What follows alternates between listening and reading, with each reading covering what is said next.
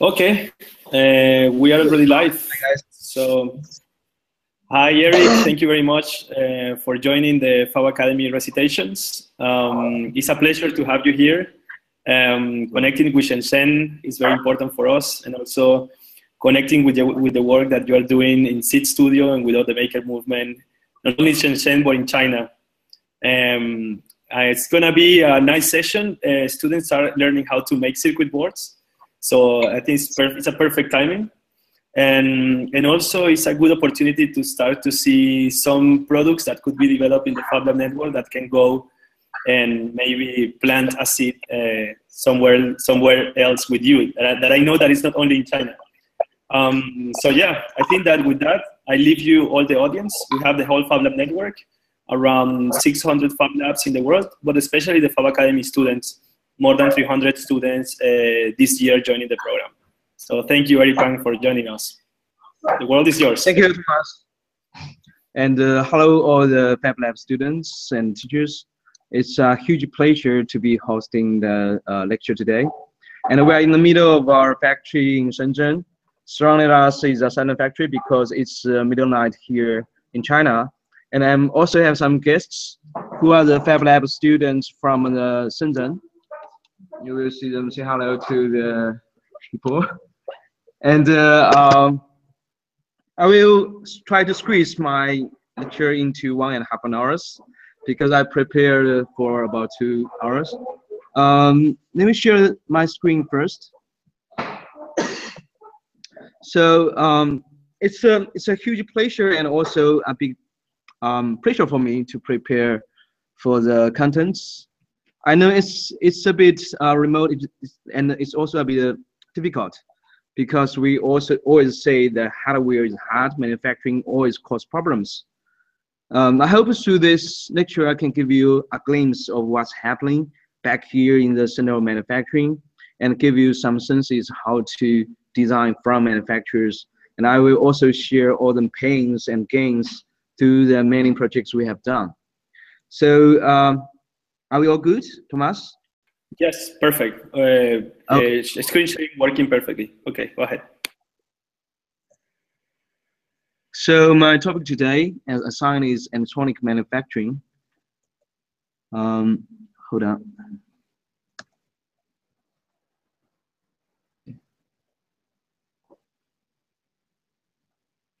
Okay, this is uh, me. I'm Eric Pan, and I'm founder of Seeed, and also uh, a lot of other things. Because we have done so many things, we try to categorize what is a Seeed and um, how our business runs. We are seeing the maker community like an ecosystem, and we are playing as one tree of it. So we provide open source modules for people to do prototyping. But what we are going to talk more today is how we help people to manufacture in small volumes and also we help to promote the culture, promote the community. And you will find out more by Googling us. First, I'd like to give you a, not a short interview overview, because I think it's very important to uh, have a different mindset growing from one piece to many pieces. Uh, we have a lot of workshops about prototyping, but just two little workshops about how to manufacture things. So if we look at the world in open hardware perspective, it's more like uh, the pyramid. So all the makers, they have ideas. Everybody has ideas. But whenever you uh, bring them into prototype, you become the maker. You're actually growing from zero to 0.1. But you have to go further sometimes to have the first working engineering sample. You become a very veteran maker. I think a, lot of Fab Lab uh, students are working uh, towards this. Like I see from last lesson, you have done some uh, PCB uh, by Sensei, uh, and then you'll be soldering your own uh, devices first. But uh, today we are going to cover how to grow from one piece to like 1,000 pieces. Whenever you have 1,000 pieces manufactured, you are actually becoming an independent product maker. You can call yourself hardware startups because you are not making one product for yourself. You're actually benefiting uh, a larger audiences if all stars aligns, if everything goes perfect, you might want to ramp up to 10,000 pieces. That's where the mass production actually happens. If it goes beyond that, you're actually uh, bridging with traditional industrial resources. It's a huge gap between zero to 10,000 pieces, but uh, I think by st step by step, step, all the uh, barriers are lowered.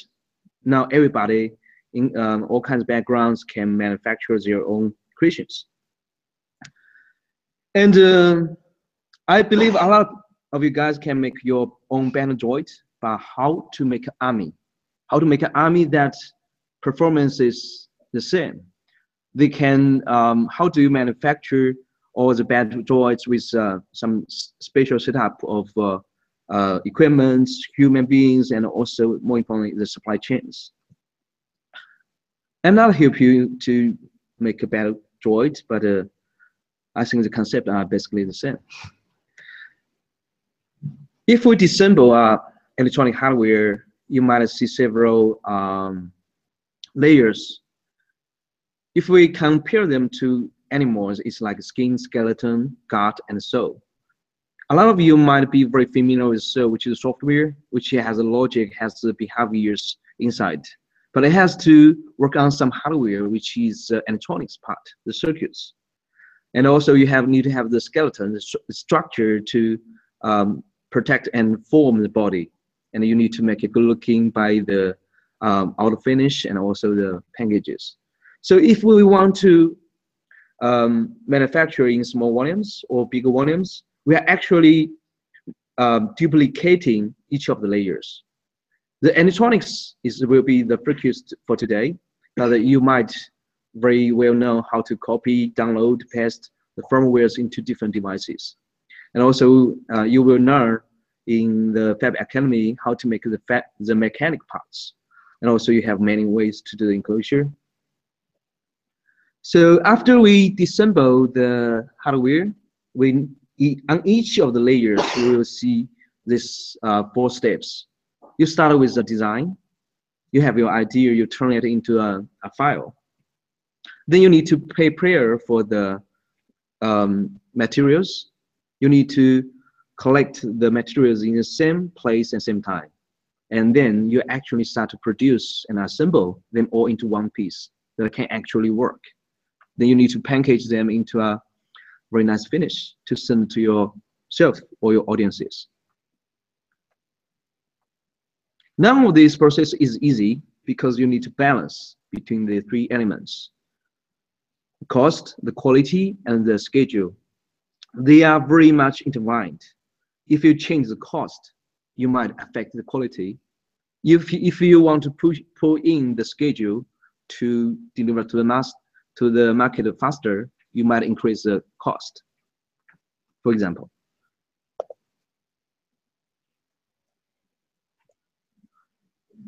Let's uh, go a little bit deeper, a little bit deeper. if we talk about quality, what is the quality? Um, there's no absolute high quality things. Quality is actually an expectation. How do you expect to get from the product? If we look at first and the right uh, chart, you will see a lot of dots. Because the word itself is analog, the word itself is very random. You will you manufacture the same products with the same uh, setup, same material. You might also have some randomness, thanks to quantum physics or anything beyond that. But what we are need to focus on is to control the result into our inside our expectations. There are so many ways to do that. There are so many factors will affect contribute to the defects. Um, there are so many um, systems knowledges behind that, but we need to um, understand that quality is equal from the design to manufacture to deliverable. deliverable. The only matter is how do you promise to deliver and how do you achieve it.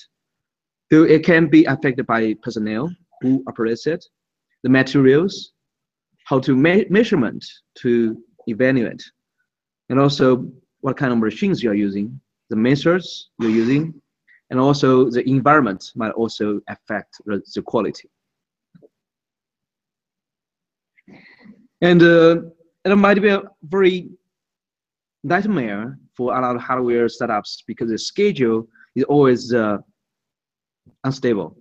You we have already seen so many Kickstarter campaigns that might delay for even more than one years, even cancel. So for the schedule, um, for the manufacturers, you have a lot of components they need to or shall arrive on time, but the, the supply chain is very dynamic.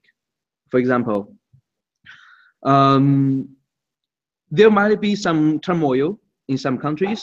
For example, in Tianjin port in China, there was uh, explo explosive. And the result is uh, in that port by that time, there was a OLED shipment and they, they actually destroyed in the disaster.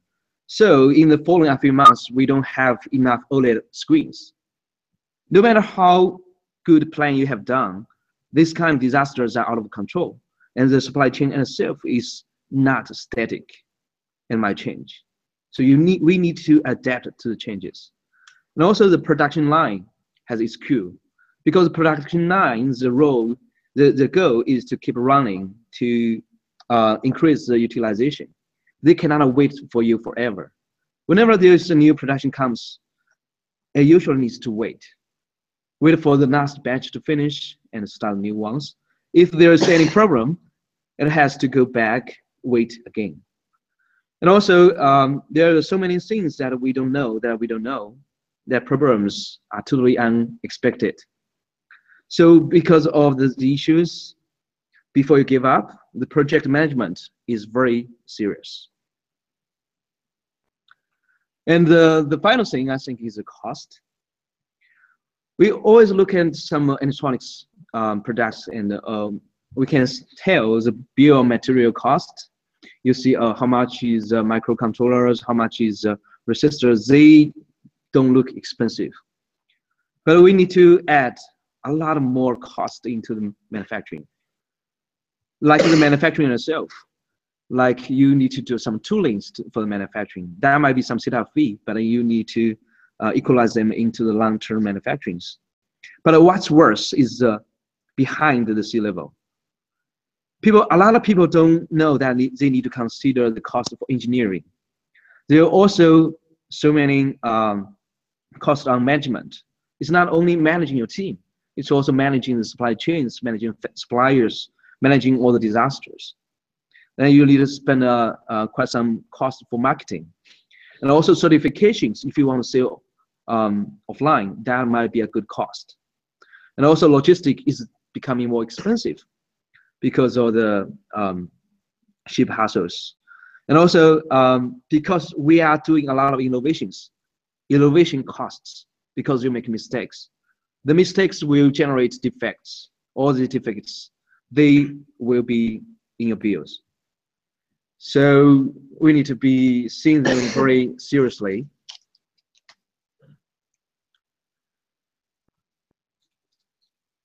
Do you guys want to have a break?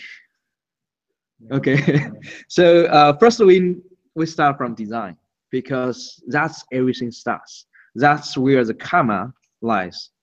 We don't. Um, I believe a lot of you have heard design for manufacturers because for the big companies, we usually come to the manufacturing side and they command the factories how to manufacture for them.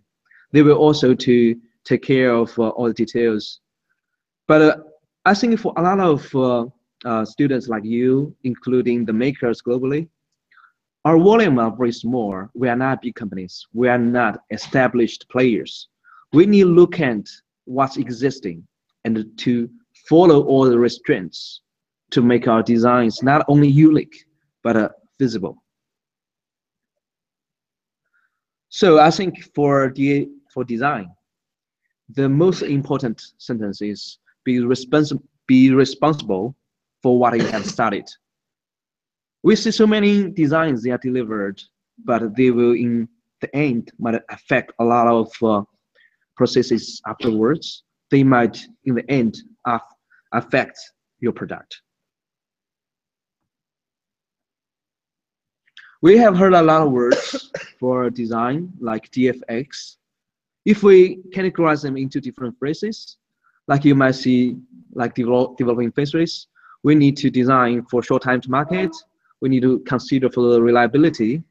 we need to worry how to test them in the development or in the future. And then we need to worry about safety. We need to concern about how to how we how do we ensure quality. Now we need to worry about damages, corrosions, like minimum risks. Finally, we can come to production operation phase, but that's where a lot of problem happens. You need to worry about cost. You need to follow standards. You need to design for assembly, how to put them together quickly. And uh, you need to worry about manufacturability. Your good design does not mean a good design for the manufacturing site. And then you need to worry about logistics. How do you pack them to ship them globally? And what if there are some delays? And also you need to worry about how to assemble them for electronics, how to do them in low quantity. And for the users, you need to worry about the user friendliness. I believe there are a lot of designers who are very aware of that. But how about economics, is the aesthetics, how to service them, how to repair them, maintain, repair, reuse, recycle. Whenever you want to dispose, how do you worry about environment? How do you do recycling? How do you do remanufacturing? Please don't be frightened because I don't know of them. I got them from the Wikipedia page. We have a lot of issues because people come to the field like a software team. Um, software team is like a band. You only you might need only three or five people to come up with a design to make it uh, working and post them on iTunes. But for hardware, you actually need a, a big orchestra. You need a whole team with established knowledge of about issues about DFX. So lot of team, they come to play orchestra with a band. That cause a lot of issues because so many things that you don't know. You know nothing. It's slow because you know nothing. You didn't know so many things that the factories didn't know that you are not professional as their previous customers. Because we are new comers to manufacturing, this caused a lot of problems because the inequity of knowledge. But the remedy, I think it's, we look at manufacturing, design from it. A very important tool element inside of this is open hardware. We use a lot of open hardware for prototyping. Maybe on your table you have Arduino, you have Raspberry Pi, you have uh, so many open things. But it's also a perfect tool, perfect element for you to consider the supply chains because you're actually sharing the supply chain with other people using the open hardware. And the, for next steps, I think we need to open source the manufacturing processes. So we will understand all the strengths by looking at the manufacturing process itself and come back to our laboratory to design something that matches the process. And uh, I think that's a hope for Fab Lab and also we are trying to do is to manufacture decentralized. It should be more like service to covering the different locations with the same process and materials. I think that's where we can make the DFX or manufacture much easier because by different teams, different pr products, we are actually training ourselves and sharing the knowledges among different projects.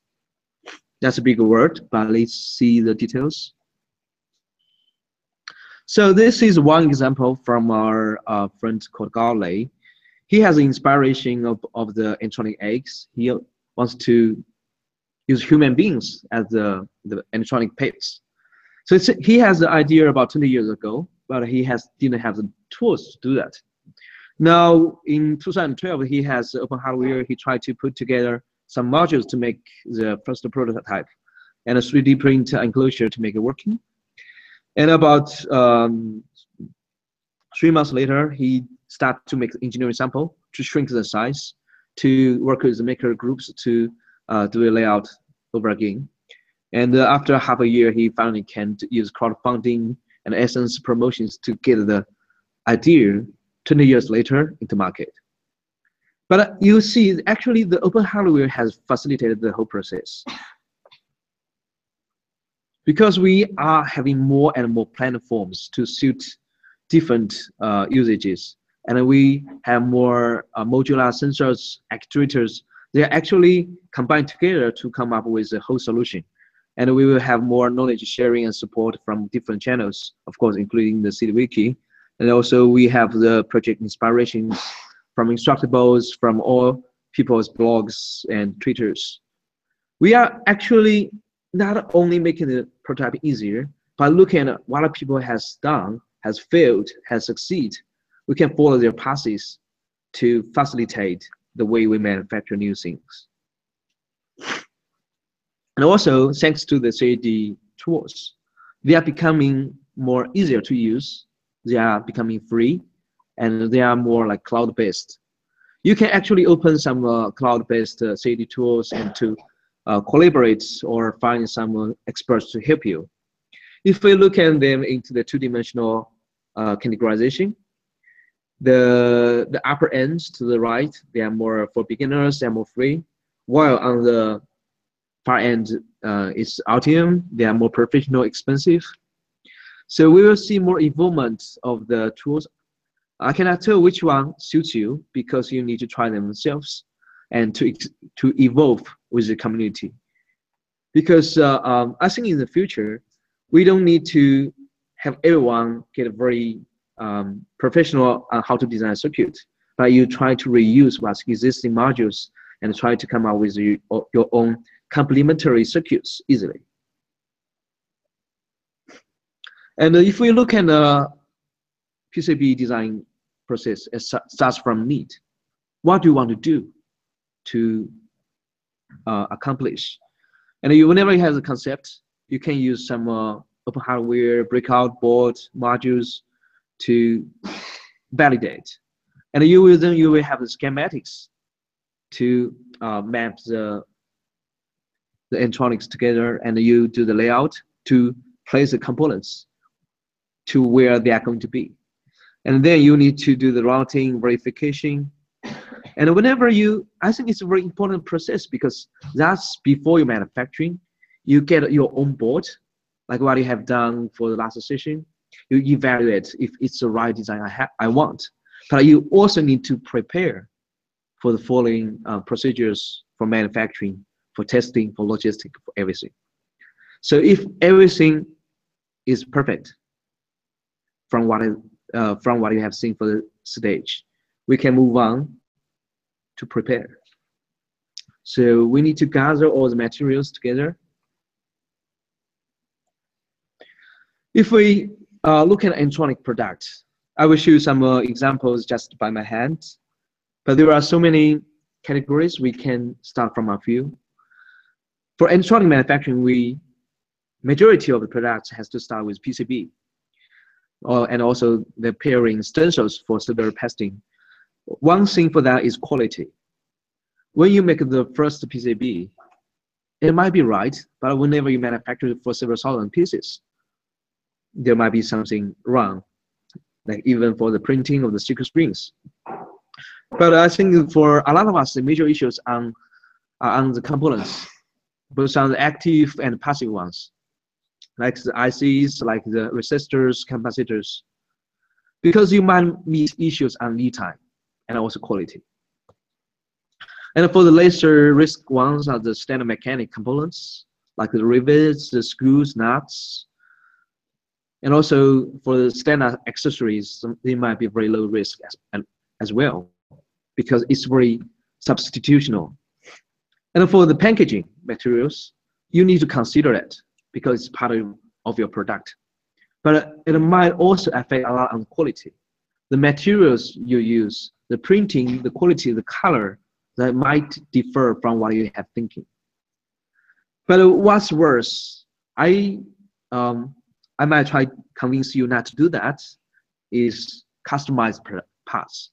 You might spend quite enough preparations and time because the this customized part they might need to need time. They might delay the whole project, but more importantly, they might they might cause tolerance issues. You will very soon meet that kind of issue whenever you have your uh, first enclosure to your uh, electronic board because you, you, you might want to have enough buffers to make sure um, the large um, massively customized parts. They are consistent, and uh, all the tolerances, tolerance, tolerances they can align to each other. And uh, if you really want to do injection molding, that's the most difficult one because you will spend a lot of money, and the, the lead time are usually over several months. And then you might, in the end, to cover with tolerances. Okay, don't get too frightened because we will see the bill material template. This is very normal, very simple one. We don't have uh, so many items on it, but that's actually how do you describe the things on your electronic board. You might have seen the bill of materials, but in real manufacturing, if you give the task to someone on the other side of the planet, you might make sure everything is right, everything is clear, and make everything is feasible. I will send the slide later so you you can look into the details yourself. But there are some hints for the biomaterial DFM. Please don't assume people knows what you know. I, I've seen so many biomaterials, they tell people, oh, here we need some screws. That's it. But how could I know what kind of screws you want unless I have the samples, unless I measure it? So don't assume people knows. And you need to always have a plan B. What if the components you used, they are extinct? There are some, there are very usually we just take some components uh, on our desks, or sometimes we unsolder them from other pr product. But uh, that component might be extinct, unavailable. So try to have a plan B. And whenever you are um, preparing for the BOM, please leave no room for ambiguity. You, you need to make sure if you are talking about IC, you including all the package details. Is if it's industrial grade or it's just something that works. You need to be very, very clear. Imagine that you are working with a computer without too good AI. And uh, you need to, in the long run, consider availability. We see so many projects that they they use some components that just randomly, and in the end they cannot get from the uh, suppliers, or the suppliers might need several months to provide the ICs to them.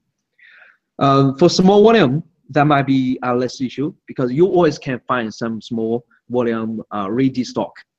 But if you are manufacturing several 10,000 pieces, 1 million of them, you need to make good relationship, good plan with your supplier. So bill materials, they are very rooty problem to your manufacturing problems. So we look at PCB. PCB are actually easy because they are very standardized and they are very digital. Whenever you bring a PCB into production, I think you will learn later in Fab Academy is to different layers, silk screens, uh, mask, copper, etc. And uh, here's a video. If you don't have the, if you, the video is too much latency, you can uh, open the links on end of the uh, slide.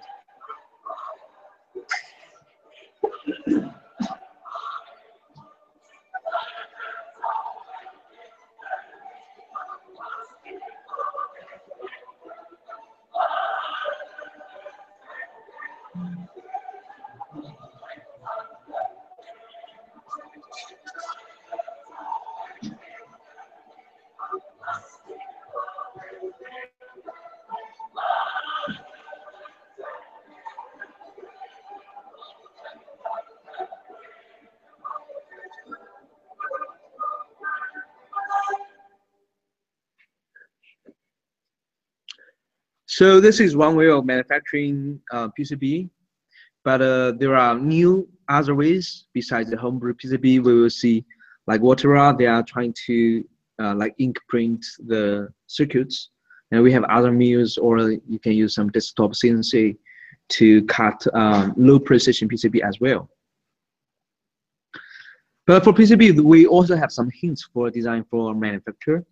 You need to look at the supplier's process spec if your if your supplier is your um, CNC machine, you should look very carefully carefully on the precisions it has. If you use some uh, uh, fab house to do the PCB, you need to look at their spec, and uh, you need to leave some buffer if possible because that will uh, increase the success, the yield of the PCB. And uh, whenever you're designing the PCB, you need to worry in the future how people can assemble the components in, onto the PCB.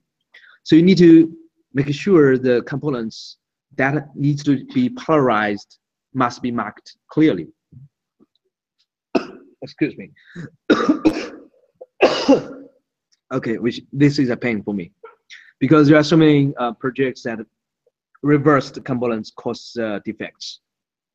And also to make the life easier, you try to have the signature for each components. If you cannot put them onto the PCB itself, you better to have a paper printing the matching um, marks. And also, I think this is this is something different. That the silk screen is very much more important for the open hardware world because we are usually shipping with a PCB only. So the silk screen has to be clear. But to do that uh, well, you need to control them in like six mil six, six mil width and the 40 mil height. That's uh, something you can guarantee the printing um, quality. And also, um, after you have the PCB, you want to bring in to manufacturing, you need to have the stencils.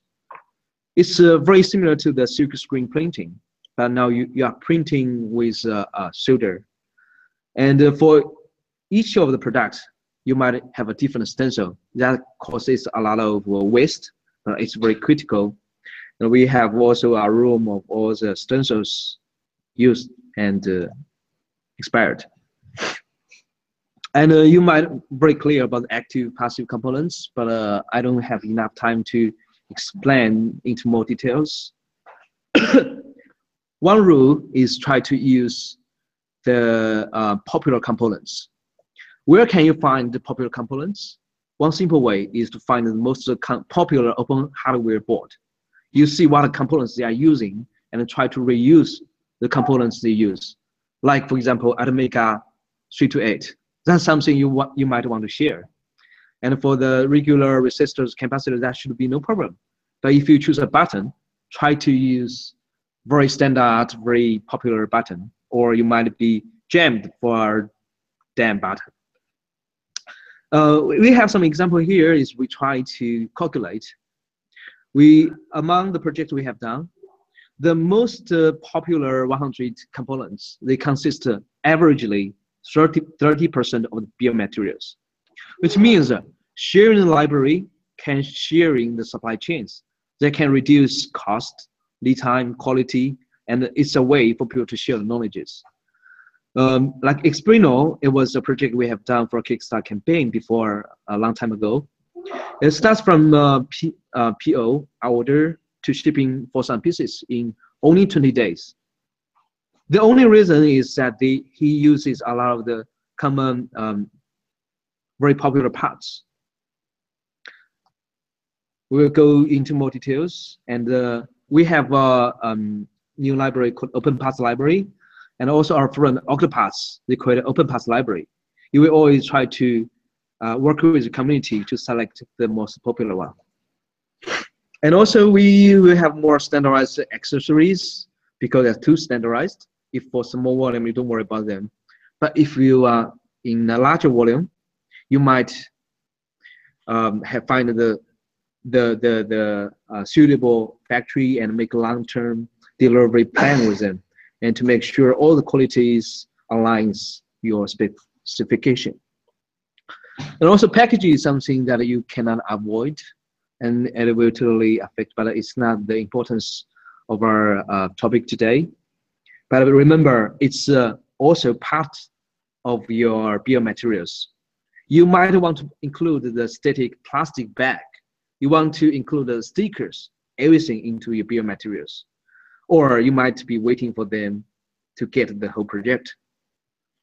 And then for customized projects, um, I can give you an example that um, we're trying to align the mass produce um, the mass factories with uh, our laboratory, which means if we can customize in our own equipment, and we find the, the factory has thousands of the same equipments, it's much easier for the customers' uh, customized parts to get duplicated.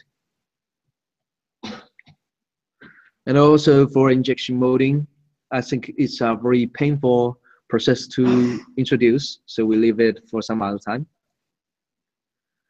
And uh, finally, imagine that we are uh, cookers, we are chef, we have all the ingredients lying on the table, and the nightmare, the real nervous moment has come, is whenever you assemble. Only by assemble you can find a lot of the mistakes. You can understand, oh, I have bought the wrong mater materials. Uh, it's not fun. And if you look at the whole assembly and test process, it can be they, they can be very complex. But why are we doing assembly and test? Is that you don't want to do it yourself. You have to make these tasks as easy, as repeatable as possible, and give someone you don't know to accomplish them. And people don't know you, they need to follow some programs. It's, you, we are actually talking with all the files, with all the SOP, standard operation procedures, to make sure we have the right deliverables which match our expectation. So it's very important and we need to respect the whole progress or you will be um, affected by what you have studied. Okay, another little video. So this is how we put the paste onto the PCB board. The first layer is stencil, and uh, the solder will just go down to uh, infiltrate into the PCB itself. So that's very simple, but this also requires a lot of precisions, and the way you do the stencil might affect the result. And uh, to pick and place machine, and also for reflow. So you might already seen the pick and place machine. They're actually doing something very simple, is put the components onto the PCB, which has already the solder paste. But imagine that you have to put so many components onto so many PCB, and to make to make sure they have the same result, to make sure they are fast enough to save time, to make sure they don't make stupid mistakes. so you will see on the screen they have some uh, uh, optic alignment. This is smart point. And this is a pick and place height. Sorry, because it's uh, a bit um, dark. So on the bottom of the screen, there are actually reels of components. Please, uh, if you have time, watch the video over and over again because you will know how the machines work. And on the other, on the other hand, you can design according to performances, according to the uh, behavior of the uh, machines. So whenever I finish pick and place, they are like glued to the PCB. They will do a visual inspection to make sure most of the things are right. But uh, they are like uh, upgrade.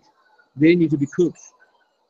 And if there are something um, like big, too big to fit into the pick and place machine, sometimes for small volume, we use hand manually to put them onto the board again. And that's the uh, oven. It's, a, it's actually an oven, but with more precise temperature control. After going through the oven, they, we, act, we mostly finish the assembly process because all the components are in place with the electronic circuit board.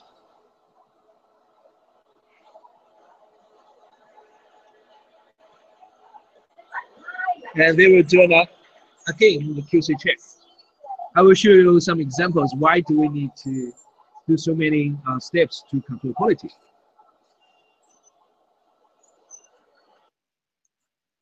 So as we just uh, expand, the, the reflowing oven is an oven.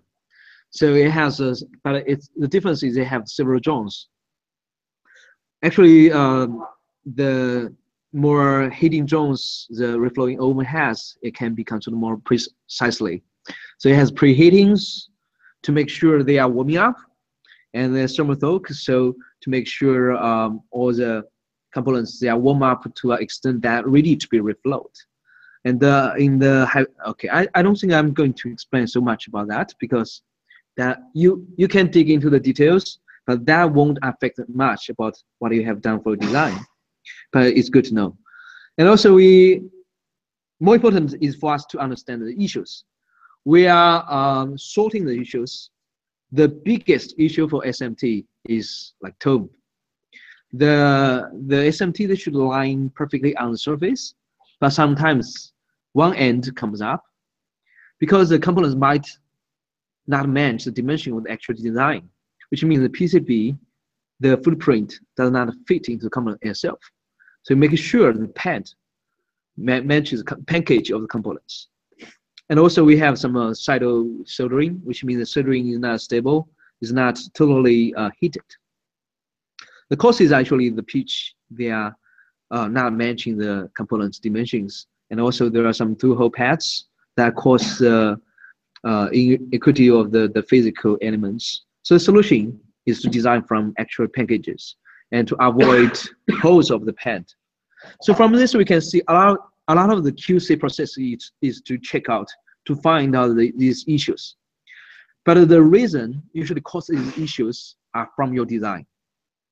So um, you might get the your design working in first piece, but imagine in the long run, in a more complex process, on the other side of the planet, they might have more issues than you expected. And also we have more problems, like there is no mark on the pants. So uh, there might be some errors if we uh, have to process manually. And there might be some mismatch between design and the pants, causing um, some problems in the manufacturing. So um, these are some specific cases, but uh, generally speaking, I think we need to have some compassion for machines. Machines are not slaves, they are our partners, they are helping ourselves. So we need to understand how the machines work. And we comply ourselves to try to collab collaborate with the machines to make sure our designs can be very easily done by the machines. From that, we can have one more tips, which is we need to align the same components in, in adjacent order. For example, we can see from the video, the pick the pick and place machine actually are getting the components from the reels and then put them onto the board. So if you are targeting to the same reels, they can be much faster than switching to different ones. And uh, you will try to leave enough margin to the edge of the PCB because there will be some, uh, you will see some belt on the edge of the uh, the belt, there might be some uh, grippers. So if you put the components too close to the edge, they might be uh, moved. And also, you will see that during the video, in the inside of the video, um, we're actually soldering them on one side, which means if you put the components, even if one components on the other side, we need to do it over again. So let's try to put all the SMD parts on one side of the board. And uh, especially for the open hardware community, we are having more through-hole soldering than everyone else. It's easy for hand soldering to verify in the very beginning of the process, but it's actually difficult. This is a semi-auto through-hole soldering machine. I don't need to explain to you how to solder them because you can do it yourself, but it's actually a solder part. All the boards, whenever they're placed in the right spot, they sink into the heated uh, solder and come out. so we, we always see that electronic manufacturing is very close to cooking. It's a part that actually makes this mature. It has to stay in the hot solder for quite a while. You will see the smokes. They are crying, but that's their destiny. And for a while, they come up again. Okay, perfectly um, soldered, or we can say it's like glued. And be sure to wear some gloves because it's very hot. And uh, I think the process are evolving as well because you cannot avoid. You sometimes you have the two big components. Sometimes you have the pin headers, and uh, we have some automatic soldering machine, and this is one of them.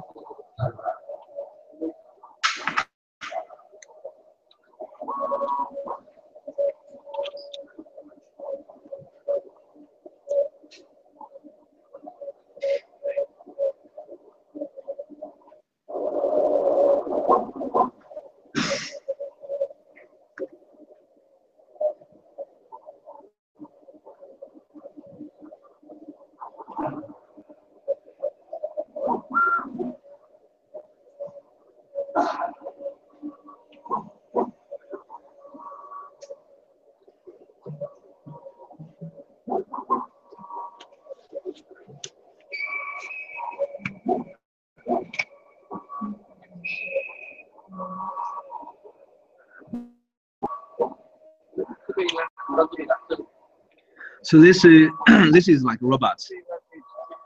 Um, you may see that uh, they require some specific fixtures, and you also need to program it.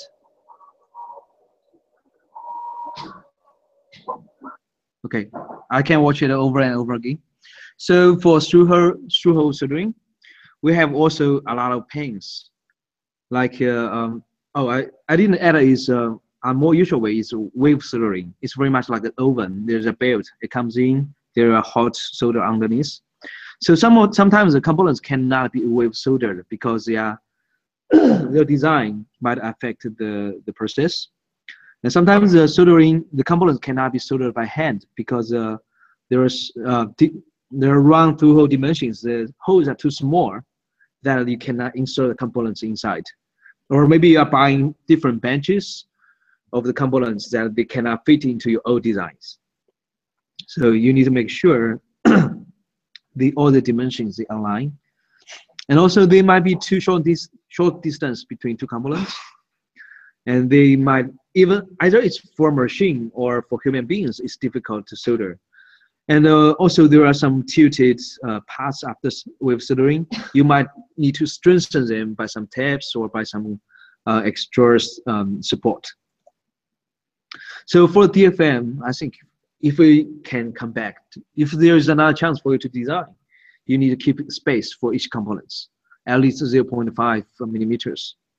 And uh, you need to ensure the space is able, is enough for manually soldering, repairing, or even verifying.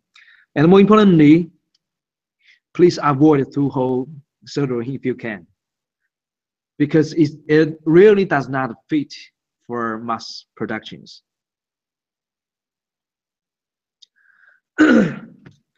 I think um, we can have like a 10 minutes break here.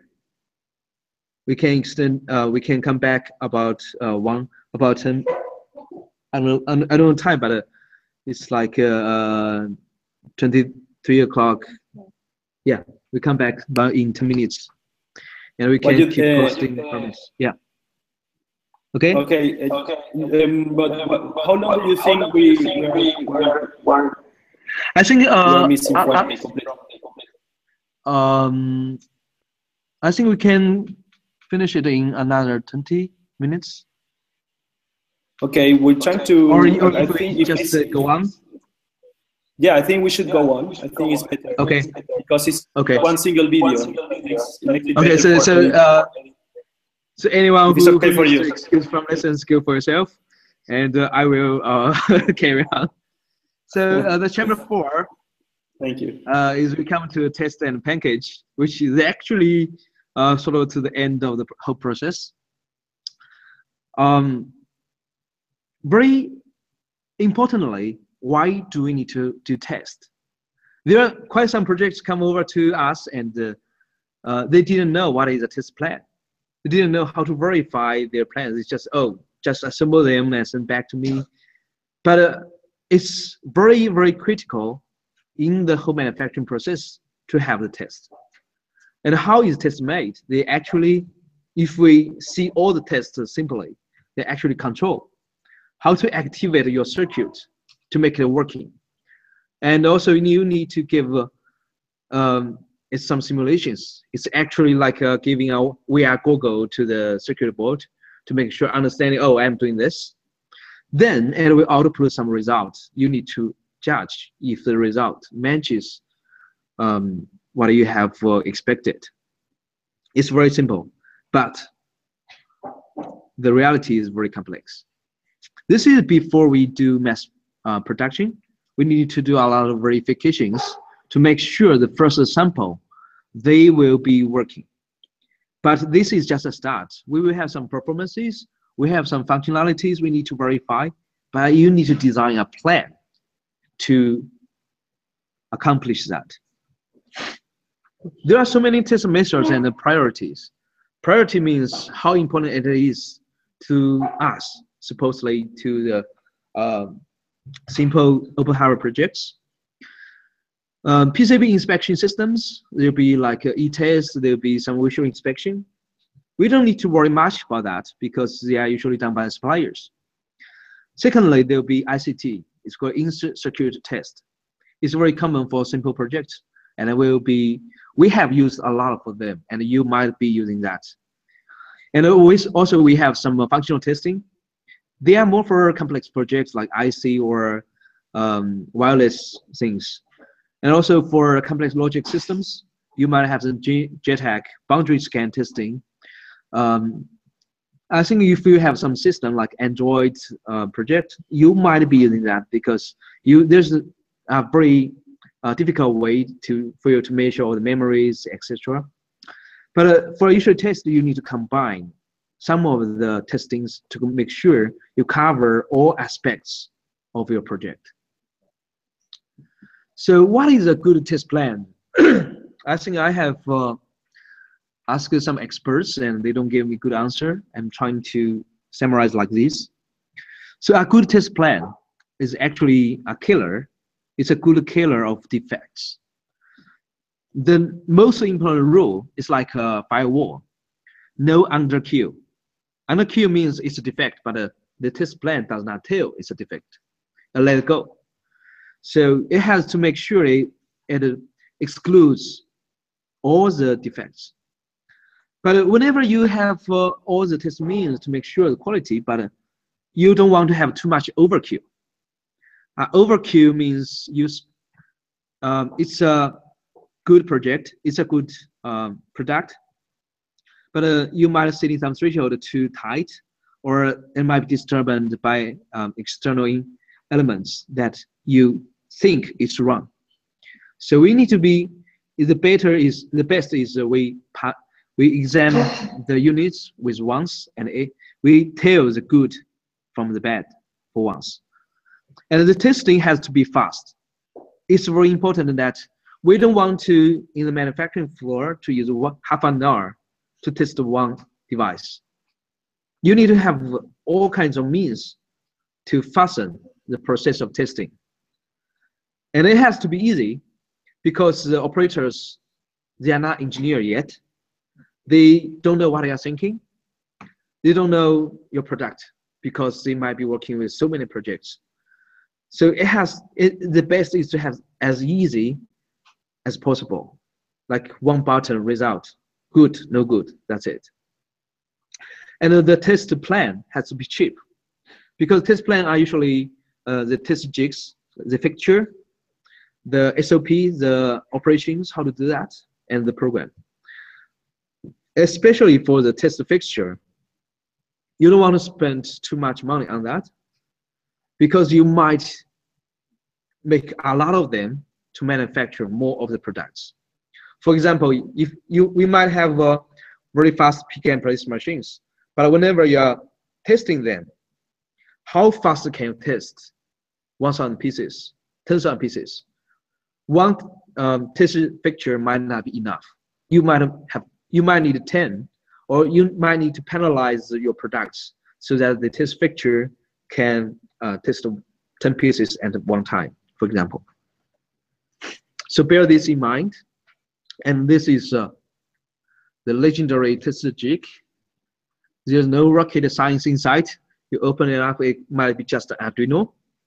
And to the left of you, uh, to the left is what you see when it's operating. It's better to have some buttons, the basic UI. I know you guys aren't very good at that. And also better to have some screen or maybe in the future we have some uh, um, wireless network to collect the results. And uh, what we should here is uh, um, handle. So it's a manual testing fixture. It's cheap, but uh, whenever it goes large volumes, it can be automatic. And uh, I suggest in the future, you might want to design the test fixture as you are designing the product. So the test fixture can be as simple as Arduino with some uh, special circuits to measure the input, output, the voltage, current, etc. And you can use uh, some laser cutter CNC to make the box. To, you know, um, you can make it much cooler. This is just uh, some enclosure we get from the local supplier. And the, the most precise thing is on the test bed. It's like needles on the bed, but you need to very precise holes to make sure they match to your product. And uh, here is packaging with the standard operation procedure. Please don't forget the packaging is something you also need to design very carefully because it will affect a lot on how to assemble them and how to uh, ship them to protect the product, to make it good looking, to for, for your user to do a good unboxing. Uh, I'm not seeing the packaging for phone is a good one because it's taking too long.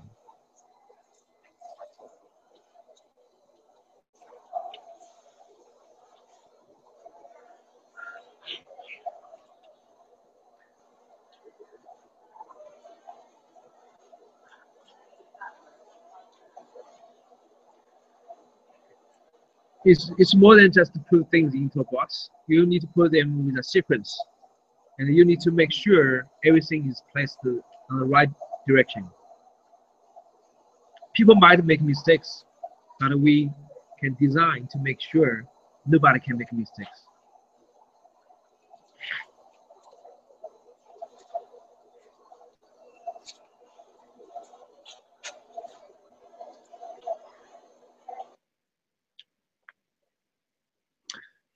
So, um, sorry, this will be jumping. So for the testing, sometimes we cannot make a test jig because there's no test plan for design. We need to really consider it. And for just we can see the assembly is a process, and uh, we need to make sure that we not only uh, the designer ourselves we do it um, by ourselves, but we we could also ask someone else to do the assembly according to your given instructions to make sure they are executable. And for packaging, um, people might not know how to package them because there's no clear instructions. And also we meet a lot of unreasonable packaging methods. So generally, for assembly and test, we will try to involve this process. Which means if we can avoid through-hole assembly, we don't do through-hole. And uh, we make each process count. And also we need to have the SOP, standard operation procedure. It's very critical. It's like programming. This might be impolite, but you're actually programming someone else to make sure he follows your um, expectation to accomplish the manufacturing process. Of course, they can work, they can help you to improve it, but you need to think in, the, in their shoes. And uh, we try not to invent in the process unless there is a very critical reasons. And uh, whenever we are manufacturing in large volumes, we'll do a pilot run, like for manufacturing for small volume, like 100 pieces.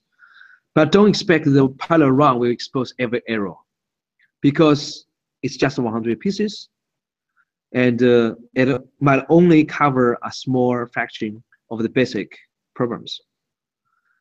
And uh, there is a doom. Whenever there might be problem, you avoid it, there will be problem.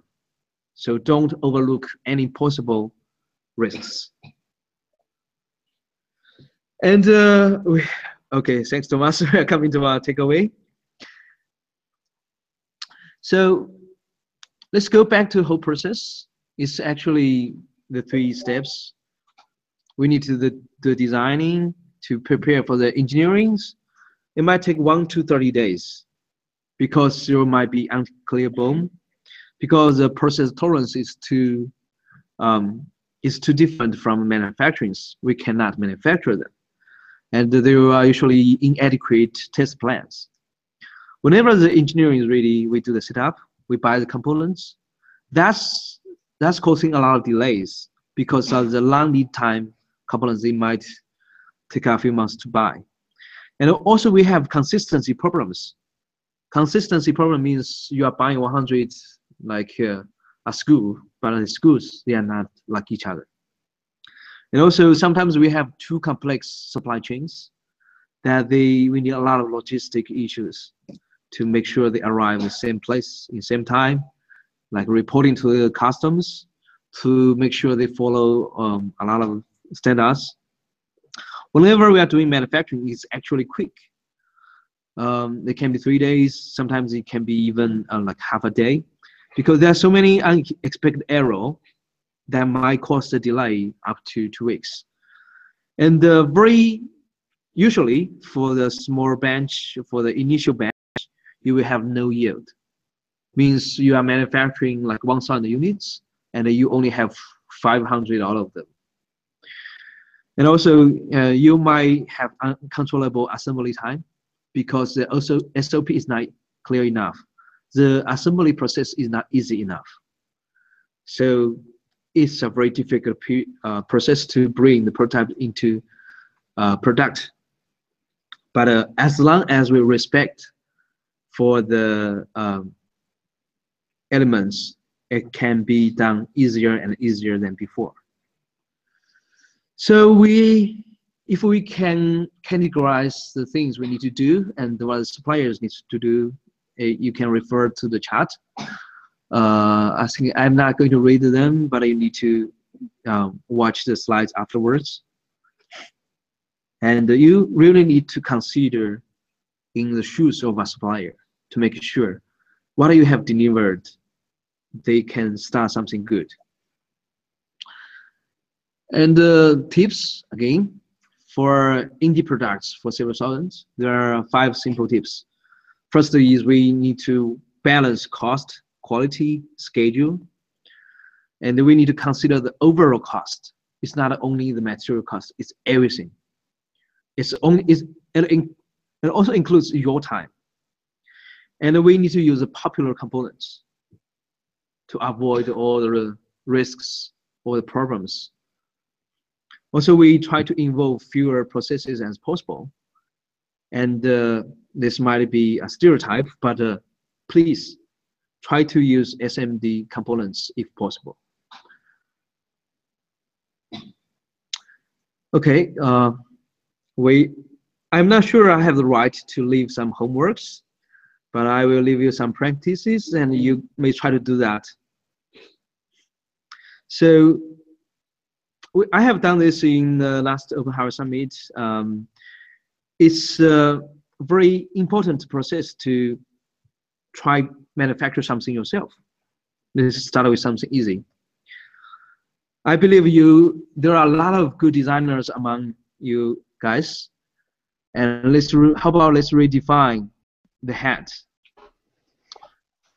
We can put more people in um, into different teams, or if you are in an app, you can divide into several teams.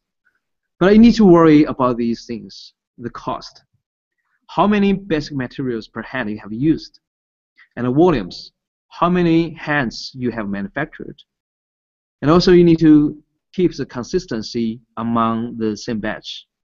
And also you need to promise, which means what you have pitched to people, like what you have done a Kickstarter campaign, you need to actually give them something very close. You know what I mean?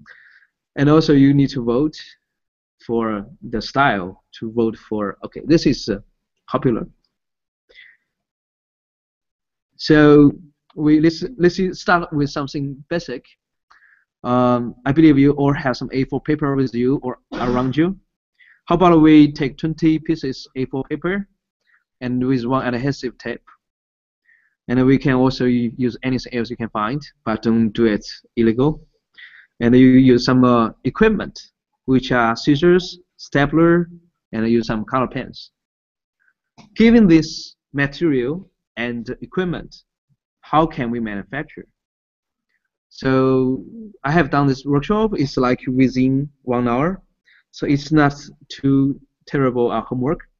You might spend uh, 15 minutes to design among your teams, and also you pitch to the people, or you can just leave some uh, message.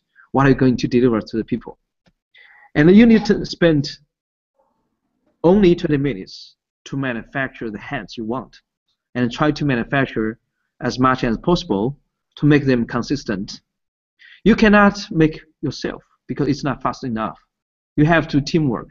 You have to authorize the job to someone else. So you need to have a very clear SOP to teach people how to turn A4 paper into the hands you want. So finally, we will have deliver. Like we can put all the hands together, take a picture. Are these hands have good quality? Are they matching what you have promised? So we will have more details in objectives, but to save some time, I'm not going to more details. The major objective for design is uh, to make the first hat, the engineering sample, and for pitch, to sell the designs to the bankers, and for manufacturing, manufacture more, but make sure they have the good quality and also show us the results. You can share the results, the photos, thoughts via Twitter. To um, you can add the studio Twitter account, uh, hashtag Fusion to win. For anyone submit this, we will give you a free PCB uh, coupon. For the winner, we will give you a PCBA coupon for to for you to try the small batch electronic manufacturing. So because I'm not uh, sure if I can give you homework, this is just a, a practice you can try. And uh, also, um, I think this lesson is coming to an end. Please have a good luck to the math and don't make the math into a mess. And also, I attached most of the component, component uh, information into the slides, which I have already shared in the Google uh, Plus group. And uh, I think we have some spare time because as we let me switch back into the video. Perfect, perfect. Thank you very much, Eric. Uh, I don't know if you noticed that Neil is just joining us. Just joining us. Hi, Neil. So, Neil. Hi, Eric. Hi, Eric. Long time. Good to see you. Good to see you. Good to see you. Yeah, so, we are in the middle of our factory. Sorry, say it again. Sorry, say it again. Uh, we are in the we are just inside our factory, so I choose this place to do the lecture because after the lessons, if people are interested, I can show around the real machines and also the real things in the manufacturing floor to give you more uh, perspective. And also, uh, I'm open to more questions. I'm not sure I can answer all of them, but I will try. So I'll start. I have two questions, but to start, just do a quick pan around so we can see the scene where you okay. are. Yeah. So uh, let me try to. So because it's the middle light. And, and also uh, who you are with. Here. Uh, yes, uh, we start with the audiences. We have the Fab Lab students from Shenzhen because they are so uh, they don't want to go through VPN to Google Hangout and come back, so they, they move them uh, move their atoms to our factory. So this is our factory, and uh, you will see they are also trying to do the homework of last session. Some of the sensei uh, are doing good, and some are not. And uh, also we'll show you some of the uh, things we are manufacturing.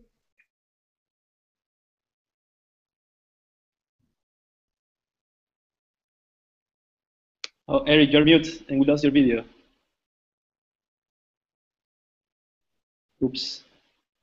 Give him a minute to come back.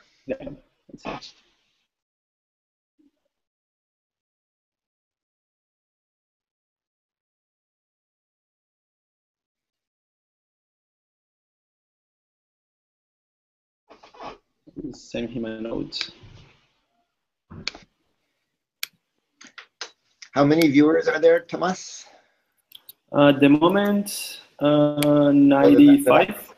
That's great. Uh, the max was 110, actually. That's great. Okay. You're back, Eric. Okay, I'm back. Okay. So you will see, um, like this is uh, both halfly assembled. They are fresh. They are um, equivalent. And also we have the test uh, fixture, which we use this kind of uh, fixture to test uh, electronic boards. And you will see it's uh, usually ad- uh, underneath is Arduino based, so people can change it very uh, easily.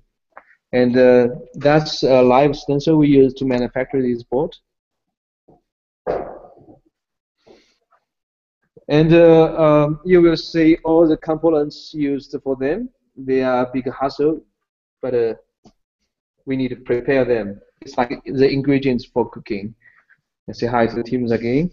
Hi. And uh, so a little quick pan around. That's the factory we are having, and uh, it's uh, empty because people are not working uh, overtime overnight. So, And that's the that's the machine we're talking about. So this is where we put in the PCB board, and this is where we uh, put a solder uh, paste onto the board. It's silent. It's sleeping.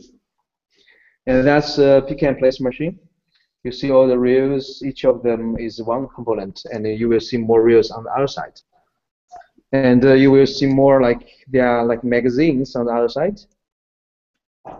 So we uh, have a lot of spare component uh, because we uh, feeders we because we want to, to shorten the process of uh, switching. And you see all that's our library of stencils. So each of them means one product, and uh, this is uh, most company use the uh, components. What I have suggested you guys is to try to reuse popular components as possible. And whenever it goes to okay, oh perfect. So here we see this is uh, um, this is some info for people to see the layout. And whenever they're putting the components onto the board, there are some marks like uh, they, to, they will match the components according to bill materials. And here are like some uh, SOP. So it's a basic uh, operation uh, manual for people to follow. And uh, that's the that's the entrance to the hill, which will be heated to 300 or 200 to 300 uh, temp. So that's flow oven. And uh, after the flow oven, people will verify them. So you will see some uh, in-process border. great. Okay, let's get to some questions now. Yeah, yeah, yeah, please. So first, what time is it? What time is it? Sorry? Uh, what time is it there? Oh, it's uh, uh, it's 11 p.m. So we are we're having our Yuanxiao festival, which is the middle night. Good. Th- thank you for staying for us. So I have a smaller question and a bigger one. The the smaller one is uh, if somebody from the Fab Academy wants to uh, work with you and Seeed to transition to commercialization, what's the right way to work with you? How should they contact Seeed? Uh, I think in the future they have to go through the uh, the lecture first to understand all the problems for design for manufacturing, Right. And of course, they can contact us by so many means. They can just go to our website. Well, that's what I want to say. So they, they've come to your lecture. They'll do a final project. They've been reviewed. Everything's nicely set. Um, what's the best way for them to contact Seeed at that point? Uh, I'm joining the Google Plus uh, group. They can just find me there. Also, they can, uh, uh in the slide, I will leave a message, uh, contact a special email box so people can just write. Okay, good. Add that. Also, also Neil, no, no, one comment on that is like we have one product actually going from the FAB Academy to Seeed. It's Smart Citizen. We can oh, announce great. that. Right. Yeah. okay, now here's the bigger question. Uh, Fab 12 is coming to Shenzhen. Oh, I, I forgot to say we come. Well, so but more than that. No, but that, that's too easy. I'm going to make it harder. Um, okay. You did a great job about talking transitioning from prototype to mass manufacturing. Mm-hmm. Thank you.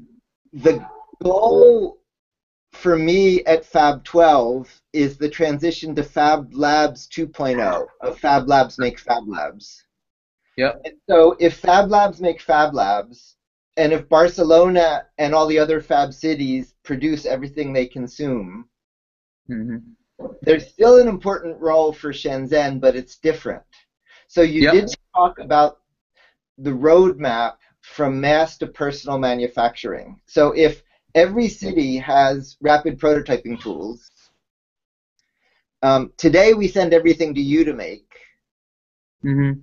In 20 years, we'll assemble the atoms. But okay. talk, talk a little bit about the roadmap from mass to volume personal manufacturing to distributed manufacturing to yep. the to the Fab 12 vision. I see. We we believe very deeply on that as well. So that's why we established our first uh, uh, offshore manufacturing center in California. We are trying to do it more. As you might see on my back, there is a, a cell we call Cell Zero. It it's a very small team that can do everything from electronics to mechanics, and also to introduce the first engineering sample to 100 units. I think from 1 to 100 it should happen very close to the makers, to the Fab Lab um, neighborhoods. And then it can be ramped up with uh, established experiences. And uh, it's also very important for the small volume manufacturing to match to the local needs. So we can make a smart smart table, but we don't need to manufacture everything offshore and ship it back. We can make the core components maybe in large volume, but distribute them into different uh, locations. And for example, in Barcelona, we use some wood and to make the very unique furniture, put the electronics inside, and that's something different. So we, we I think we are totally willing to uh, explore the possibility to work with FEM, FEM 2.0. Yeah, let me encourage you to stay in touch. Tomas is coordinating the emerging fab cities, the cities moving towards self-sufficiency. And so we're really sort of building this whole global fabrication on demand. Um, and so I, I think Fab 12 is both an opportunity and a homework assignment to get ready to support that. Okay. okay. Yeah, um, yeah we have homework. yeah. oh, that's my homework. Okay. Yeah, that's your homework. And then here's okay. my last question. Um, you gave an impressive talk about what you can do. Um, what can't you do? What, what, what limits you? What are you frustrated by? Uh, there are too many things um, I can't do because you see the manufacturing. If you look at things around us, I, I always feel um, frustrated because we have been talking about the makers, fab lab for so many years, and there are so many things we still cannot do. You look at the TV underneath, we cannot manufacture it because it's too complex. But I think it needs a lot of more collaborations and to increase the process we can use and also to open up the supply chain so everyone can use that. And thanks to the economic recessions, we have more factories, supply chains who wants to open to work with independent product makers. I think it's a good trend, and we are trying to push this trend further. And uh, answering to your questions, and uh, um, I think we are doing some the joint um, area of different industries, but for each industry, they are very, very professional we'll try to uh, build synergies with them. And uh, so they, what they are good at is something we can't do and we don't need to do. Okay, good. Well, thank you for joining. I look forward to seeing you in Shenzhen. I'll now drop off and listen to the stream as Tom read, uh, Tomas reads questions uh, that have been posted. Okay. See you. Thank you. Thank you. You, Neil. Neil. Thanks so much, uh, Eric. It was amazing, amazing talk, and uh, a lot of synergies. I'm uh, people is starting to post to post questions. Um, I'm gonna I'm gonna go first. Um, and, and before giving them some time for more questions, I want to maybe ask you about something that you showed me. You were starting last year when I visited you, uh, the Internet of Things platform you were developing. Maybe you can you can talk about that a little bit. The data, Uh, like a um, the whole idea starts from RePhone. Maybe you have uh, seen this one. Mhm. So it's a modular phone, and uh, it's actually the toolkit we want to create for uh, people to build their IoT stuff. And uh, this is just a start. We want to build more solutions, so people can just come to get the whole package and have something that that is working. But uh, on all aspects, from the electronics to software to mechanics, they are open, so people can change it. And we want to lower the barrier for IoT because it was too difficult to go from atoms to uh, cloud. And what if we give people something ready to use, like like a template, like a WordPress, that you can just change it. So we are cooking more, and you can always look out, find us on Kickstarter, and we will be releasing more um, um, IoT solutions this year. And of course, please tell us, tell me uh, what you want, and we will totally consider that. Okay, that's fantastic.